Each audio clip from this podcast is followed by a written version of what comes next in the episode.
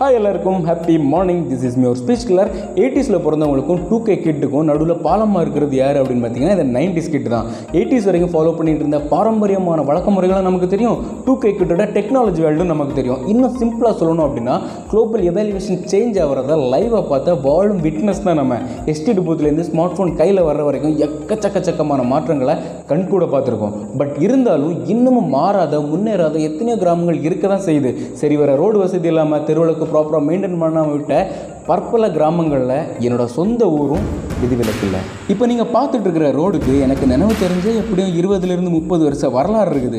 நான் சின்ன வயசில் ஸ்கூலுக்கு போகும்போதும் சரி டியூஷன் போகும்போதும் சரி இந்த ரோடு வழியாக தான் நான் போவேன். நான் எப்போ ஃபஸ்ட் டைம் இந்த ரோடை பார்த்தனோ அப்போலேருந்து இப்போ வரைக்கும் இந்த ரோடு இப்படியே தான் இருக்குது. ஹேய் நான் ஏதோ எக்ஸாஜரேட் பண்ணி சொல்கிறேன்லாம் நினச்சிக்காதுங்க. நான் நிஜமாக தான் சொல்கிறேன் நான் வளர்ந்ததுலேருந்து இப்போ வரைக்கும் எப்படி பார்த்தாலும் ஒரு நாலுலேருந்து அஞ்சு எலெக்ஷன் ஆச்சும் நடந்திருக்கும்.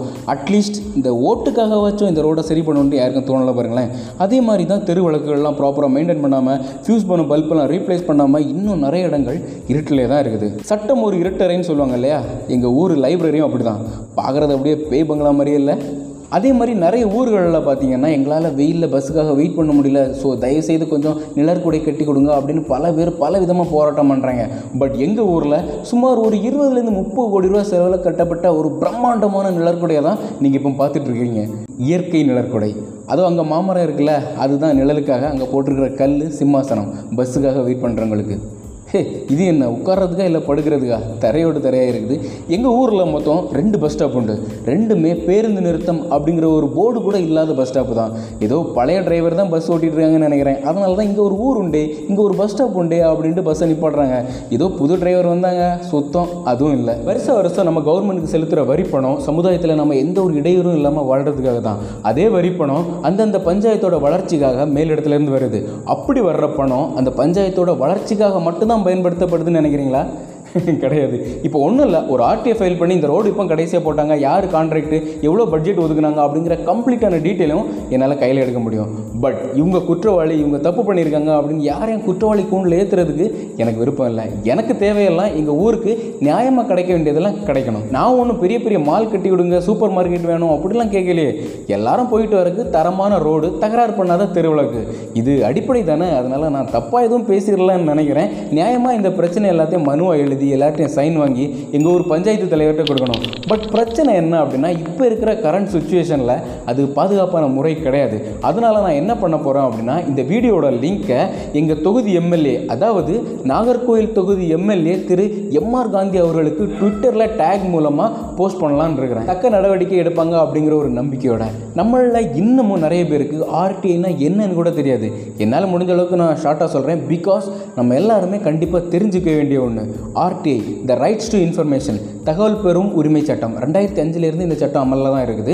இதோட பெரிய பெனிஃபிட் என்ன அப்படின்னு பார்த்தீங்கன்னா உங்களுக்கு உங்கள் ஏரியாவில் ஏதாச்சும் தப்பாக இருக்குது அப்படி நீங்கள் ஃபீல் பண்ணீங்க அப்படின்னா ஃபஸ்ட்டு அதோட ஹிஸ்ட்ரியை நீங்கள் தெரிஞ்சுக்கணும். எப்போ எங்கே எவ்வளவு இந்த மாதிரியான கேள்விக்கு உங்களுக்கு விடை தெரிஞ்சால் மட்டும்தான் உங்களோட பிரச்சனையை சரியாக வழி நடத்த முடியும். கவர்மெண்ட்லேருந்து ஒவ்வொரு ஏரியாவுக்கும் ஒவ்வொரு அதிகாரியை நியமிச்சிருப்பாங்க.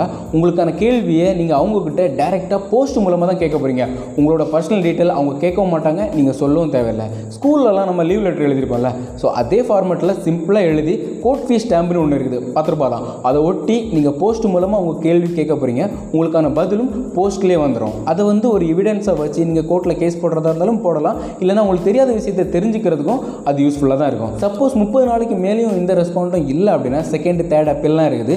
அதுக்கும் ப்ராப்பரான ரெஸ்பாண்ட் இல்லை அப்படின்னா நீங்கள் டேரெக்டாக கோர்ட்டுக்கே கூட போகலாம் நான் சொன்னதை விட இன்னும் இன்டெப்த்தாக தெரிஞ்சுக்கணும் அப்படின்னா டிஸ்கிரிப்ஷனில் ஒரு லிங்க் கொடுக்குறேன். அதில் வந்து அறப்போர் இயக்கத்தோட தலைமை ஒருங்கிணைப்பாளரோட இன்டர்வியூ அதை ரெஃபர் பண்ணீங்க அப்படின்னா உங்களுக்கு இன்னும் யூஸ்ஃபுல்லாக இருக்கும். பெரிய பெரிய தலைவர்கள்லாம் சொல்லுவாங்கல்ல இளைஞர்கள் அரசியலுக்கு வரணும் அப்படின்ட்டு.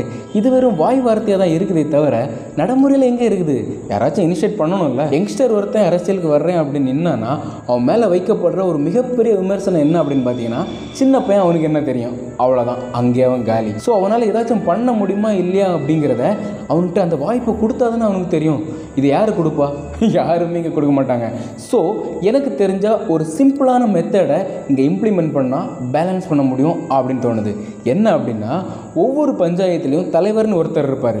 அவருக்கு கீழே துணைத் தலைவர் அப்படின்ட்டு யாரையோ ஒருத்தங்களை நியமிக்கிறதுக்கு பதிலாக அதே பஞ்சாயத்தில் சமூக அக்கறையோட அதிக அவேர்னஸோட ஆக்டிவாக இருக்கிற ஒரு பத்து யங்ஸ்டரை கூப்பிட்டு அவங்கள ஒவ்வொரு ஆறு மாதத்துக்கும் ஒருத்தர் அப்படிங்கிற விதத்தில் துணைத் தலைவராக நியமிக்கணும். அப்போ தான் பேசிக்காக அரசியல்னால் என்ன அப்படிங்கிற நாலேஜ் அவனுக்கு வர ஆரம்பிக்கும். இப்போது படித்து முடிச்சுட்டு நம்ம ஒரு கார்ப்பரேட் கம்பெனிக்கு வேலைக்கு போகிறோம் அப்படின்னு வச்சுங்களேன் போன உடனே உங்களை ஒரு டிஎல்லாவோ இல்லைன்னா மேனேஜராகவோ ஆக்கிட மாட்டாங்க. ஃபஸ்ட்டு ஒரு ஆறு மாதம் இல்லைன்னா ஒரு வருஷம் ட்ரைனிங்கை தான் வச்சுப்பாங்க. அப்போ தான் நீங்கள் தொழில் கற்றுக்க முடியும். அதுக்கப்புறமா தான் ஜூனியர் சீனியர் அப்படின்னு படிப்படியாக முன்னேற முடியும். அதே மாதிரி தான் இந்த ஆறு மாதமும் அரசியல்னா என்ன என்னெல்லாம் பண்ணலாம் என்னெல்லாம் பண்ணக்கூடாது அப்படின்னு கம்ப்ளீட்டான டீட்டெயிலும் அவன் கற்றுப்பான் அந்த அஞ்சு வருஷம் ஆட்சி முடியும் போது உங்கள் ஒரு பஞ்சாயத்துலேயே பத்து தலைவர்கள் உருவாகியிருப்பாங்க ஜஸ்ட் இமேஜின் அந்த பத்து பேரில் யார் பெஸ்ட்டாக இருக்காங்களோ அவங்க இனிஷியேட் பண்ணுவாங்க அது செகண்டரி பட் கொஞ்சம் யோசித்து பாருங்கள் தமிழ்நாடு அரசியலில் இளைஞர்கள் கேட்கவே பயங்கரமாக இருக்குல்ல? பட் ஐ நோ இது எல்லாருமே ஒத்துக்க மாட்டாங்க. இவ்வளவு ஏன்? எங்கள் பஞ்சாயத்து தலைவரே இதை ஒத்துப்பாரான்னு தெரியாது. பட் எங்கள் எம்எல்ஏ ஒத்துக்கிறதுக்கான வாய்ப்பு அதிகமாகவே இருக்குது. ஏன்னா இளைஞர்கள் மீது அதீத நம்பிக்கை கொண்டவர். ஓகே நான் இப்போ சொன்னதெல்லாம் உங்களுக்கு சரின்னு பட்டுச்சு அப்படின்னா லைக் பண்ணி உங்கள் ஃப்ரெண்டுக்கு ஷேர் பண்ணுங்கள் என்கிட்ட ஏதாச்சும் சொல்லணும்னு நினச்சிங்க அப்படின்னா கமெண்டில் சொல்லுங்கள் எங்கள் ஊரோட இன்னும் மோசமான எத்தனையோ கிராமங்கள் இருக்க தான் செய்யுது நம்ம அது கூடயே வாழ பழகிட்டோம். அவ்வளோலாம் இருக்கக்கூடாது. தப்புன்னு தெரிஞ்சால் தட்டு கேட்க தயங்கவே கூடாது. தட்டுனா திறக்காத கதவை திறக்கிற வரைக்கும் தட்டணும். அது வன்முறையாக இல்லை?